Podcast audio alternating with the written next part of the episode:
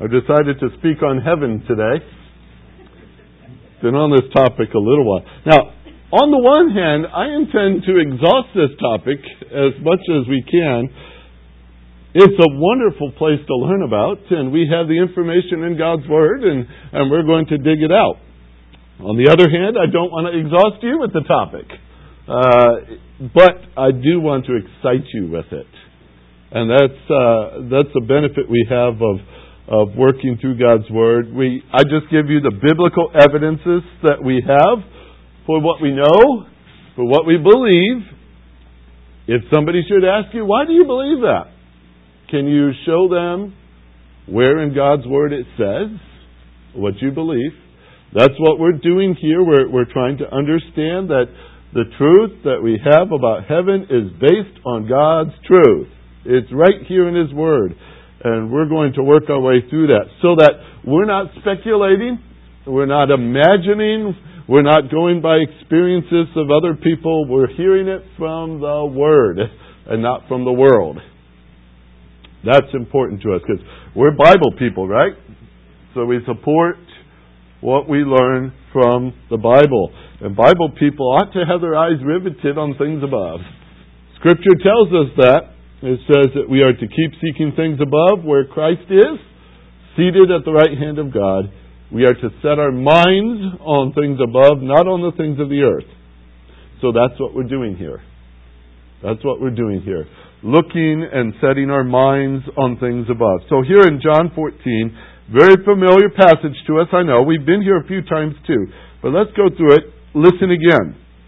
Verse 1 Do not let your heart be troubled. Believe in God, believe also in me. In my Father's house are many dwelling places. And if it were not so, I would have told you. For I go to prepare a place for you. If I go and prepare a place for you, I will come again and receive you to myself, that where I am, there you may be also. And you know the way where I am going. Heavenly Father, we begin, as we open up your word, we begin with the fact that we need you. For this is your word. It's not ours. We didn't write it. You did. You gave it to us to instruct us and to guide us and to support our hope and, and to give us an outlook uh, that this world isn't going to offer to us. Our hearts are troubled in a world like this, but we are told not to let our hearts be troubled because we believe in you. And so, Lord, we come to you even as we begin our, our time studying your word together, and we claim, Lord, we are so dependent upon you. Guide us through this time, I pray. Help us walk carefully through it, understand it well, apply it in the way it should be, and live appropriately, we pray. Thank you for this opportunity. We thank you for it. We love you for it. In Jesus' name, amen. Now, the last few weeks that we have been uh, focusing on heaven, uh, we have given a, a, an emphasis on the first few events that will take place when we get to heaven. And it's good for us to know what's on the, uh, the program, right? There's been graduations lately. Yesterday, went to a wedding. Uh, we didn't have a program for the wedding yesterday, Isaac and Angie's wedding. There wasn't a program, so uh, we just watched to see what would happen next. It was rather exciting at the very end. There were little horns going off and confetti flying in the air and all kinds of interesting things. It was a lot of fun. The unexpected was, was waiting for us. They couldn't put that in the program. But wouldn't you like to know what's going to happen in heaven? When you get there, that's what we're walking through. The first uh, few events that we are going to experience in what I call the chronological order for the church age believer. Number one, we found this fact to be true. You will be departing this earth. All right? We know that. We have the evidence all around us anyway. Uh, it's just a reminder, just loosen your grip on the things of this world. They're not going with you, are they? And so often we just get a, a pretty good grip on things of this world. The fact is, you're not staying here forever. I'm not staying here forever. Scripture says we're leaving. We're departing this world. And if things remain as they are right now, you and I will leave this world by death. It's what Scripture tells us. We know it from experience as well as we see around us. Um, it's a time when we will be separated from these bodies.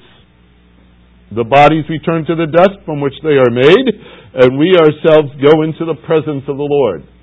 Do we have support for that in Scripture? Yes, we do. Especially if you don't have it memorized, work on it. 2 Corinthians 5, verse 8. To be absent from the body is to be at home with the Lord. I love the way that says. Be at home with the Lord. That's the proof we have. Scripture tells us so. So, there we will be. And I believe in some sort of heavenly body. Uh, we don't have uh, an awful lot of information on this, but one I think would be recognizable. One I think will bear the features of these physical bodies. Uh, the evidence I work with are the evidences of the appearance of Samuel the prophet in the Old Testament uh, after his death, Moses and Elijah on the Mount of Transfiguration, uh, Lazarus and the rich man. We have evidence uh, given to us in many stories, especially that Lazarus and the rich man. Who told us that story? Jesus Christ did. Does he ever fib? No, he doesn't. He tells us the way things are. And he ought to know. And he told that uh, example of Lazarus and the rich man, and so I, I look at it and say, well, he said this is the way it is, so I understand it as such. Did they have eyes? Yes. Did they have fingers? Yes. Did they have tongues? Yes. He points that out in the story. So, I go with biblical evidences. We will be there. Say that we should die and we go up into heaven into the presence of the Lord. We will be there to join the Old Testament saints who are there already. We will be there with our brothers and sisters in Christ who are there already. We will worship and we will praise our Savior and we will wait. Along with the rest of the groups there, we will wait for the next great event, which is the rapture of the church. It's, it's another avenue that you may depart from this earth. You may. If the Lord comes before you die, that's when you go. You will go to be with Him. Scripture tells us. 1 Thessalonians 4, 1 Corinthians chapter 15. There's our evidence right there in God's Word that Jesus Christ is coming for His church. Is that true? Absolutely true. We call it the rapture. That's the term we use. It's a Latin term. It's found in the Latin Bible, but it's a Latin term. It's the verb for being caught up. We use that term rapture. Doctrinally, we use it as the term, the title for that event.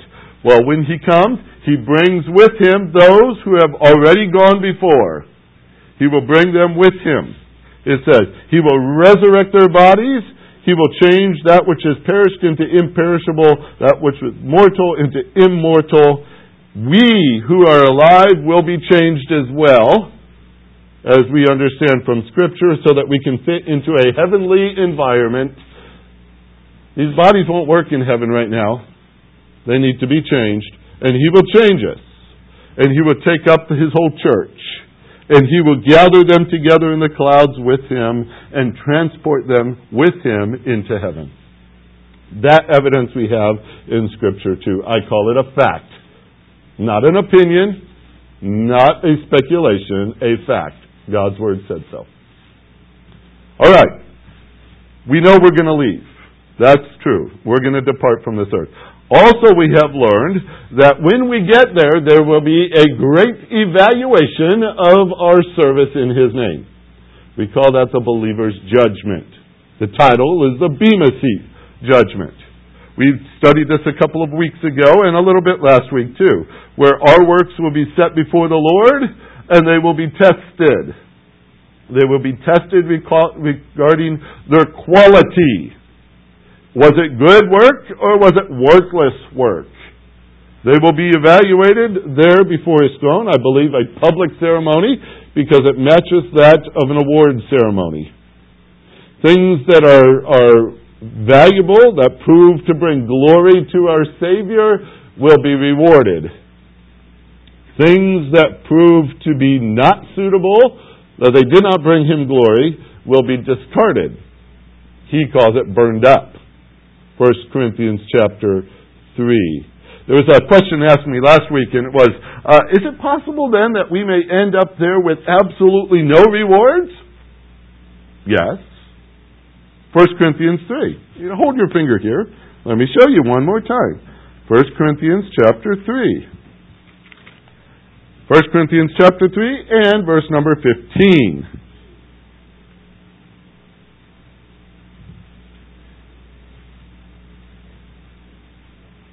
First Corinthians 3:15 If any man's work is burned up he will suffer loss but he himself will be saved yet so as through fire so is it possible that uh, uh, the works that I have done my entire life may not amount to anything in heaven? Yes, that is possible. Does that mean I get tossed out? No, it doesn't say I get tossed out, does it? I'll still be there. But John tells us in his epistle that there will be some that he would rather they stand before the Lord in confidence than shrink back in shame. And I don't want to be the one to shrink back in shame because I didn't produce anything to His glory. And I don't want you to be that way either. When we stand before His throne, let's bring as much as we can to His glory. Let's do that.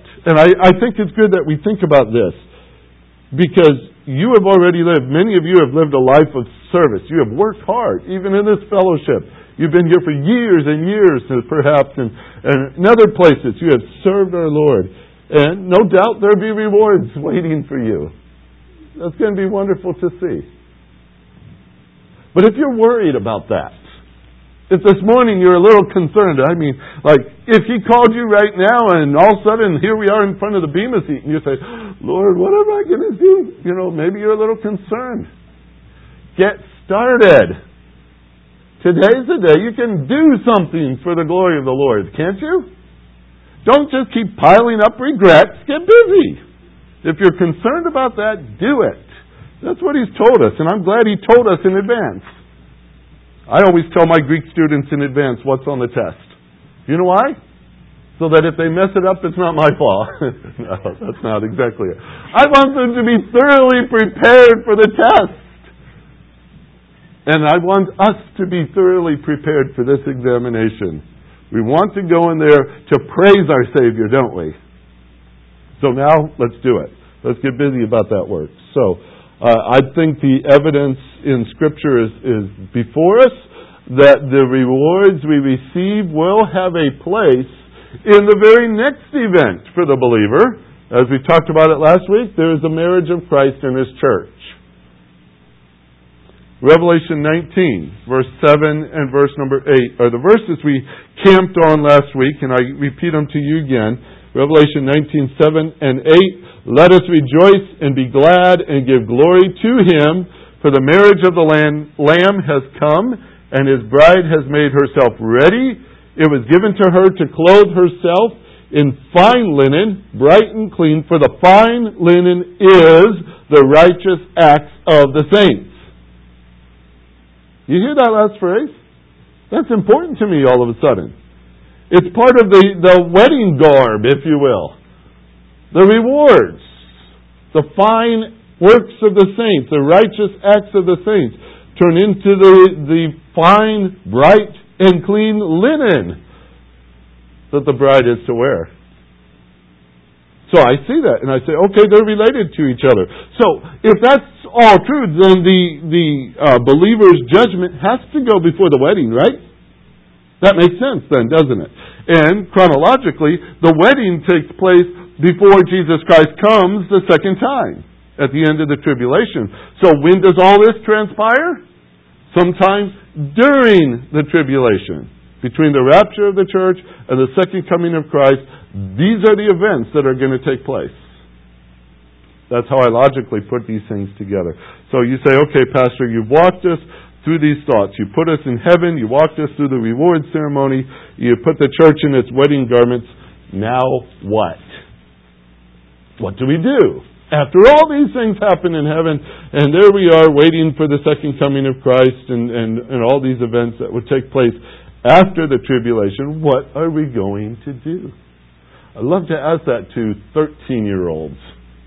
Because they get this wonderful idea, and maybe it's our fault, or maybe it's, it's just the comics they've seen or whatever, but you sit on a cloud with a little harp and you sit there and pick at it, and, and uh, that sounds terribly boring to them.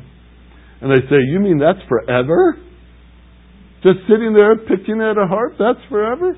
Well, people do want to know what are we going to be doing? That's what we're going to discuss here right now. Chronologically, I'm explaining to you the events for the believer as soon as we as a church are transported into heaven during the tribulation period. Alright? There will be two great things going on. On this earth, it's not great in the sense of, of wonderful, it's great in the sense of terrible. It's a tribulation period. It will be going on down here on this earth while we are up in glory, going through the award ceremony and going through the marriage uh, ceremony as well. Now, the questions that people raise are, are varied in this regard, and we're going to address some of these things. But let's remember a couple of things about this heaven we're going to spend time in. All right? We have already seen in God's Word there is a present heaven and there is a future heaven, right? We've seen that, and we're going to get to that again pretty soon. But uh, we know that the present heaven, to where we will be for these ceremonies and things, it is a temporary place. It is a temporary place. It will be replaced by the new heaven. Scripture tells us that. That's Revelation chapter 21 and 22. It's, in its location is the throne of God. We have seen that too. Verses are numerous to support that. In its location is the true temple. Everything that's been recorded down here for a tabernacle and a temple are merely copies of the original. The original's in heaven. And we will see that as we walk through the book of Revelation, how many times it refers to, and out of the temple came this, and out of the temple came that. There is a temple in heaven. It's a true temple. All right? And that, that remains to be seen. We're going to see that. That's amazing. But uh, Scripture tells us that whatever is on earth, it's just merely a copy of what already exists in heaven. Now, if there's a temple there, that means it will be a place of worship, right? If there's a throne there, that means there will be a place for service to the king and to our God. Those two things are, are primarily what we will be about. We will be there for worship. We will be there as well to serve our Savior. Now, in all that, John 14, I had you there. Let's go back to it for a minute. Heaven is also described as our Father's house. Our Father's house. It's currently made up of many dwelling places. Sometimes we insert the word mansion there. I don't mind mansions so much. Uh, mansions, if you're thinking Europe, if you're thinking South Carolina, if you're thinking some place where there's an enormous structure just covered with gold and who knows what all, um, I have to tell you that the word mansion is a Latin word. It means a dwelling place. I just took a lot of the, the air out of the bubble, didn't I? It means a dwelling place. Matter of fact, it was, it was understood that you went to these places if you were on a journey and you needed to stop for a rest. What would we equate that with? A motel. Does this sound really exciting all of a sudden? In my father's house are many motels. that doesn't that just doesn't have the same flavor to it for some reason. Uh, a pool. Only certain times of the season, probably. Well, here's a, here's a picture. I think it's entirely fitting for us to see it this way. And I'll tell you why. I'll tell you why. I, I long for that place. I, I just can't wait to see that place and to know. He said he's preparing it for us, right? Uh, that, that's super. I like that. Jesus said in verse 3, I'm going to prepare a place for you. He's not creating the place, mind you.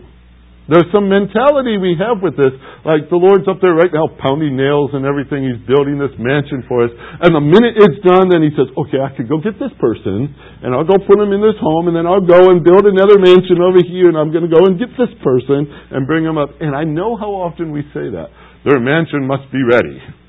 All right? I, that, that's comforting. Yeah.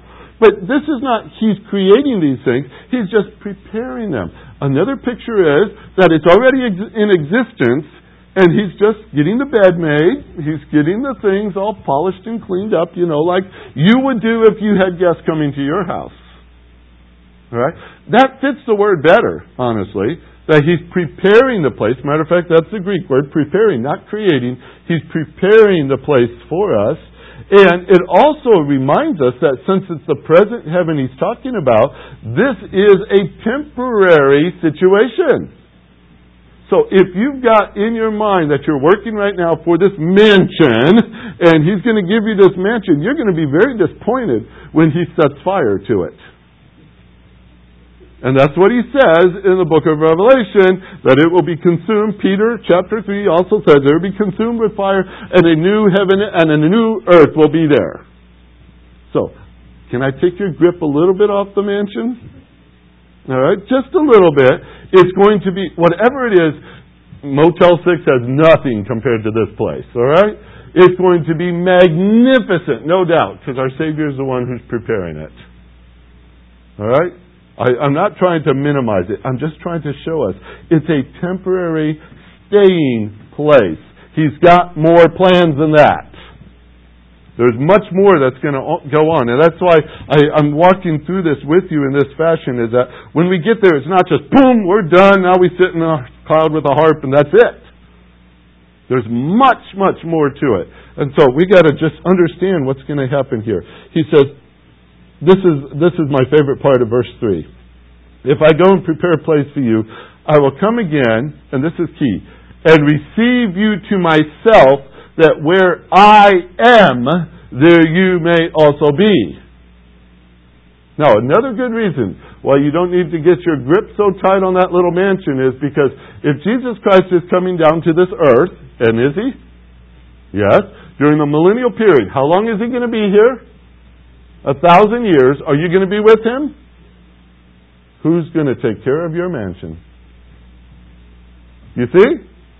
Are we going to be divided in our attention, thinking, look, you know, I, I didn't turn off the furnace, or uh, I left something on the stove, or, you know, the concerns we have when we go on vacation and we think about our place back home. Is it secure? Is it safe?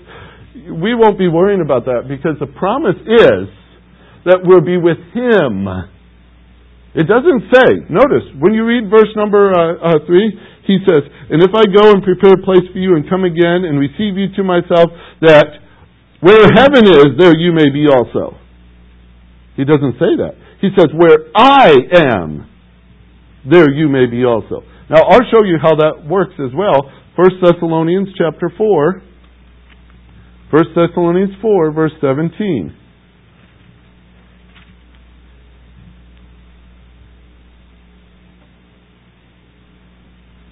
You can see these words. We've, we've done this many times, but look at it. Then we who are alive and remain will be caught up together with them, that's the other believers already gone, in the clouds to meet the Lord in the air, and so we will always be in heaven.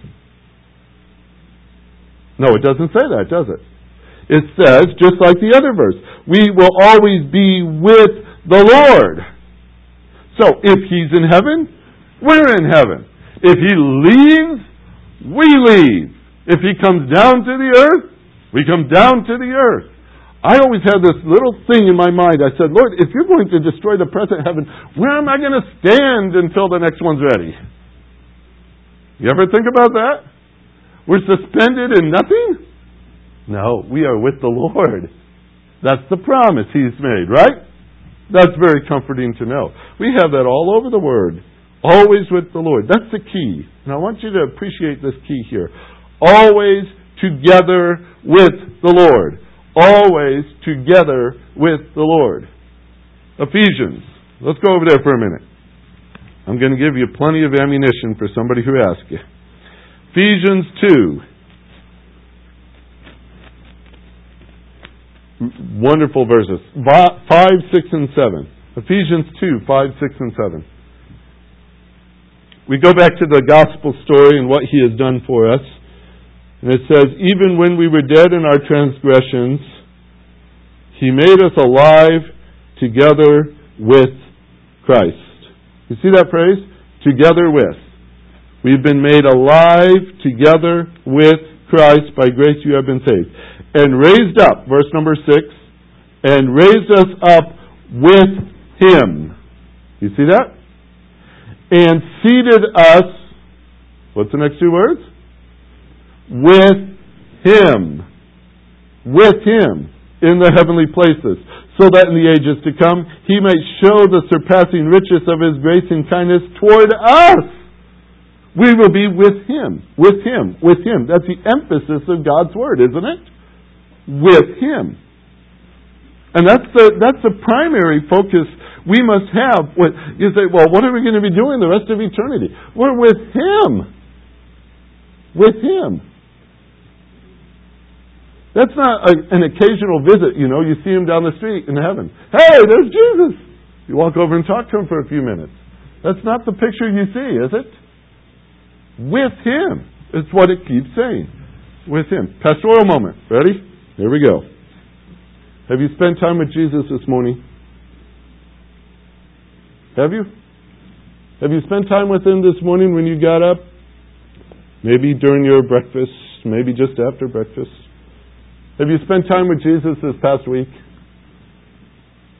Think about it. You know. You don't have to answer me. You know yourself. Are you cultivating a regular time with your Lord? Do you talk to Him in prayer? Do you spend time in His Word and, and study it? Do you feel the impression God's Word is making this morning? You will be with Him forever. Forever.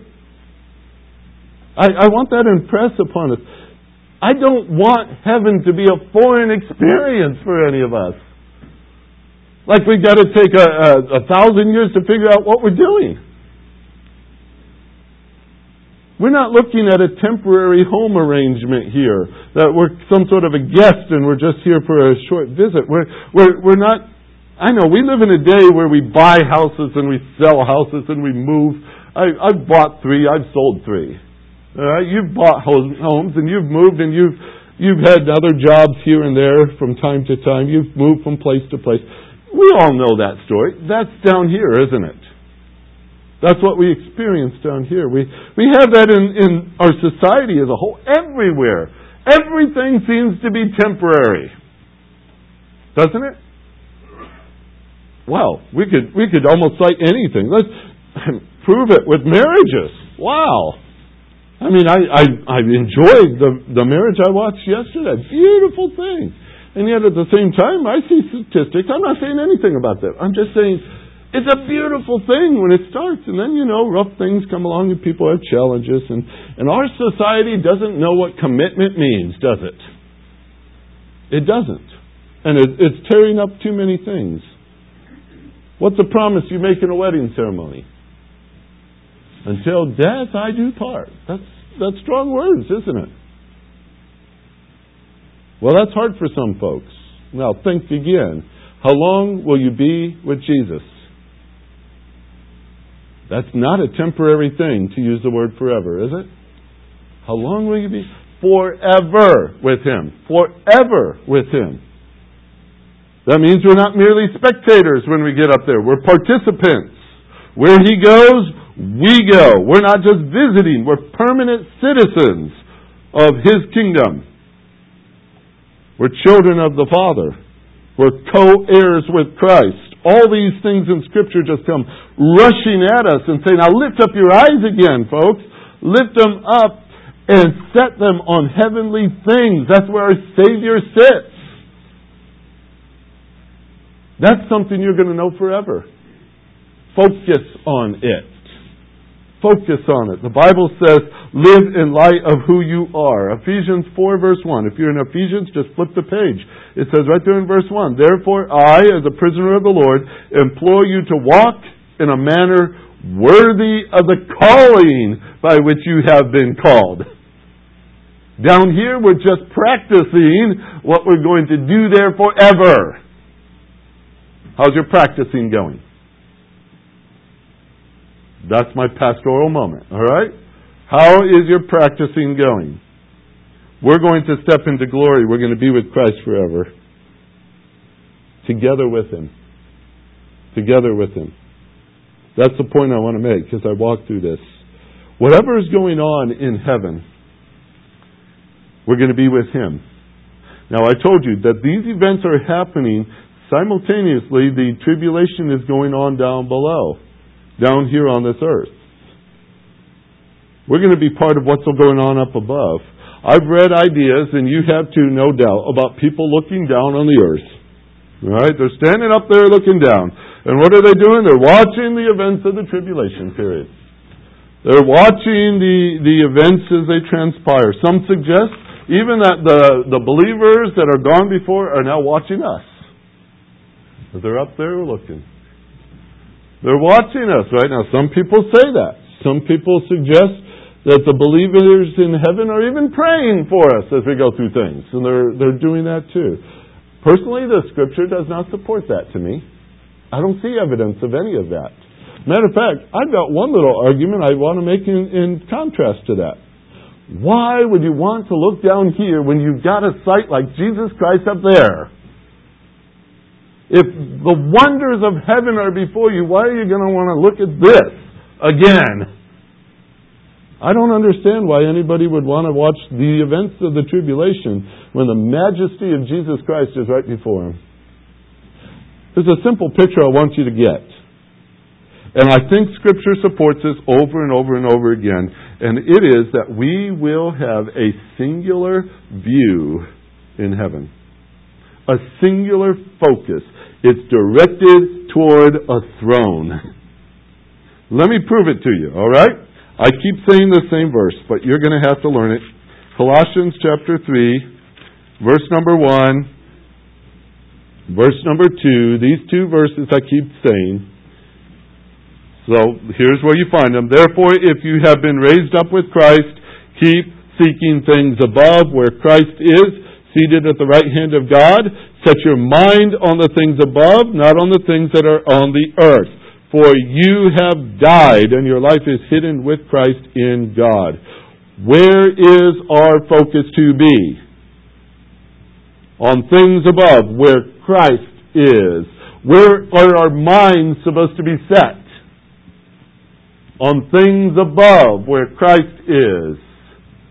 That's what we're told to do down here on this earth. I give a lot of attention to this because we need to give a lot of attention to this. This is something we ought to do on earth because it will be something we want to do in heaven.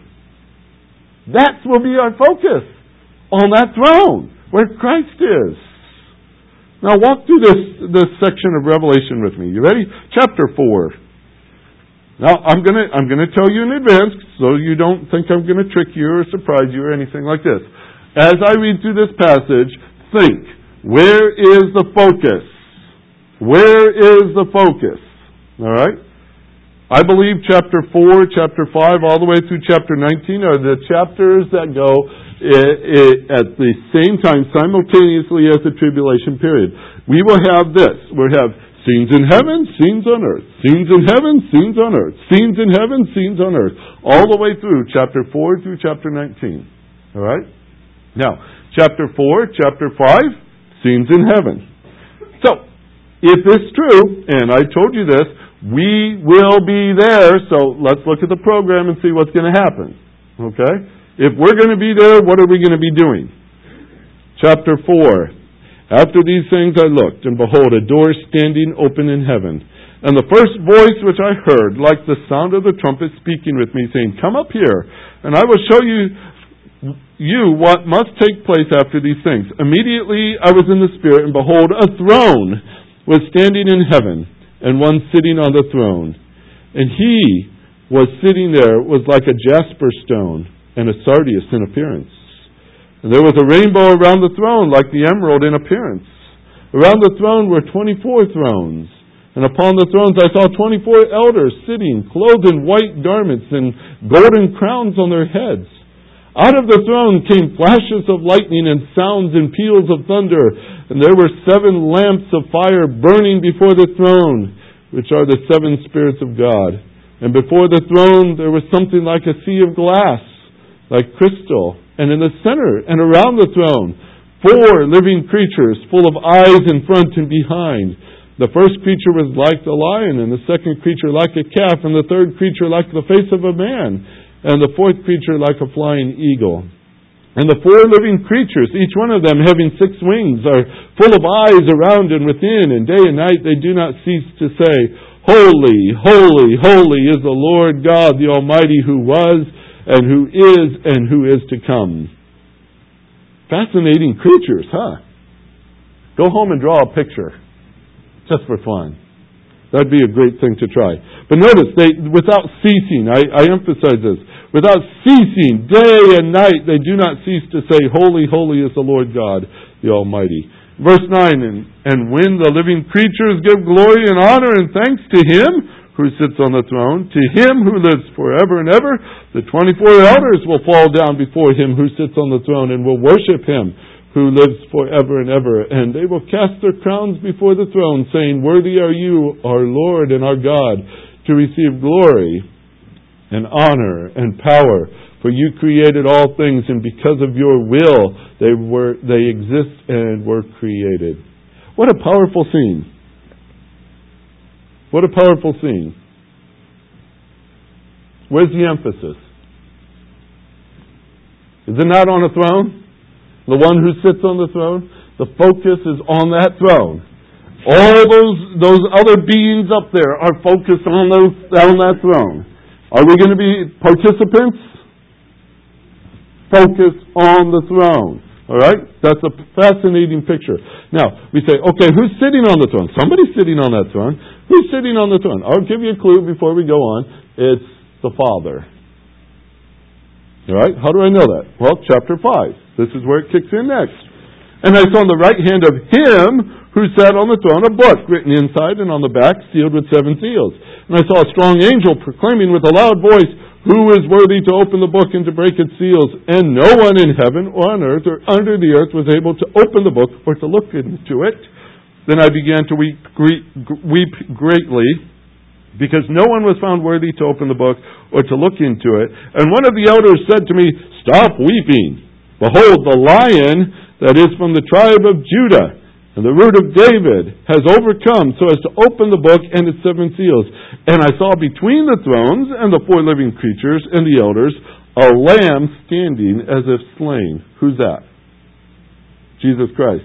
All right, you've got it? The Father's at his throne. He's got the book. And the question is, who's going to open the book? Who has the authority to open that book? And they're scanning heaven and no one is there. Not even you and me that can do it. And we might just be like John there and we start bawling our eyes out, thinking, oh no, we're never going to know what's in that book. And the elder says, stop crying. Stop crying. Look again. And there standing next to that throne is the Lamb. The Lamb. Let's go through the picture. You ready? A lamb standing as if slain, having seven horns, seven eyes, which are the seven spirits of God sent out into all the earth. And he came and took the book out of the right hand of him who sat on the throne. And when he had taken the book, the four living creatures and the twenty four elders fell down before the Lamb, each one holding a harp, and there it is, the harp. We knew we'd find it. Each one holding a harp and golden bowls full of incense, which are the prayers of the saints. And they sang a new song, saying, Worthy are you to take the book and to break its seals, for you were slain and purchased for God with your blood men from every tribe and tongue and people and nation. You have made them to be a kingdom and priests to our God, and they will reign upon the earth. Then I looked and I heard the voice of many angels around the throne and the living creatures and the elders. The numbers of them were myriads of myriads and thousands of thousands, saying with a loud voice, Worthy is the Lamb that was slain to receive power and riches and wisdom and might and honor and glory and blessing and every created thing which is in heaven and on the earth and under the earth and the sea and all things in them, I heard them saying, To him who sits on the throne and to the Lamb be blessing and honor and glory and dominion forever and ever. And the four living creatures kept saying, Amen. And the elders fell down and worshiped. All right, practice time for you. This little song that was just told to us in verse number 12 and also in verse number 13, you ought to memorize because you're going to be singing it too. Make sure you get the words in order blessing, then honor, then glory, then dominion. Sometimes when I memorize things, it's hard to remember. What's the order? I know all those words are in there somewhere glory, dominion, power, honor, uh, what else? You, you start going through the list and say, what's the order? These are the words that we will be sharing together before that throne. Giving praise to who? Him. You see the focus again? Where's the focus in all these things? It goes right back to where the attention ought to be. The throne, where God is, where the Lamb stands. He begins to break the seals. Oh, the picture just keeps going. It's incredible. We're going to go into chapter 6 and on next week. But I, I just bring all this before you to say this. Um, we're looking at the powerful scene of heaven, the focus of things in heaven. I want you to be excited about this. What do you think heaven is for? If you ask that question to the average person on the street and say, What is heaven for? The, no, it's true. A vast majority of, of religions hold to some sort of an afterlife. And their concept of what they call heaven is self centered, it is self satisfying, it's self gratifying, it's self glorifying, it's, uh, it's such a focus on self. You look at their opinions. All of it is about what they're going to get out of heaven, what they're going to get. And I'm afraid that's working its way into church teaching too. We have become so man centered in our teachings and in our focus that when I read this passage, I see, where's man in all this? He's on his face before a throne. Who's got the focus? People say, well, what are we going to do for all these? I know what we're going to do. We're going to be focused on the throne and worshiping our Savior. That ought to excite us. That's what heaven is for. That's what this place will be. That He gets the glory because He deserves the glory. The focus is not on me, it's on Him. Can we appreciate that? Can we think that way? This is why I, I said, set your eyes on things above, not on things of this earth. Not on you, on Him.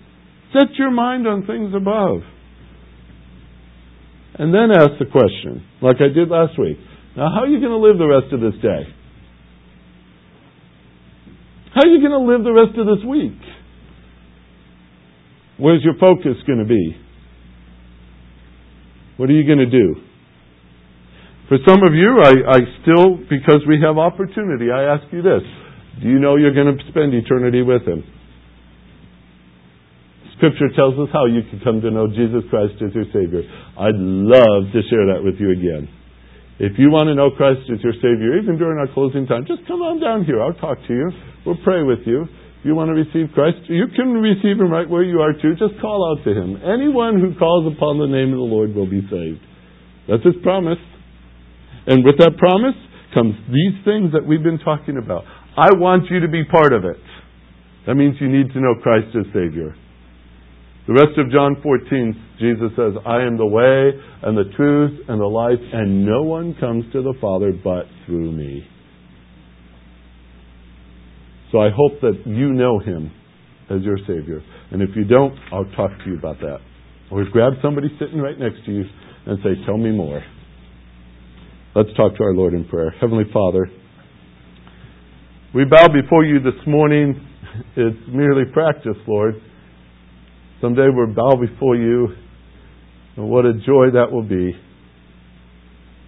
When our, our knees bow and our tongues confess that Jesus Christ is Lord, I pray, Lord, it comes from the experience of saying it and doing it, and not a strange experience for us. But we have your word before us, and we are told what we're going to be doing. And I pray that we might already get that uh, set in our hearts and minds, and also in the practices of our life. You have blessed us, Lord, with time here on this earth, but this time is temporary. You have promised that we will be with you forever, and that is forever. Help us to keep our focus correct. Help us to keep our eyes set on you. And Lord, you know every heart in this room today, what challenges they're going through, what challenges lie ahead this week. We thank you that you are a sovereign God, a faithful God, a loving God, and we count on that. We have in your word your promises. If there's somebody here today who needs to know you, draw them to yourself, we pray. Use us as a tool if you see fit. But in all, we want to bring you honor and glory with this day, and with this week, and with these lives. And we ask this today in Jesus' name. Amen.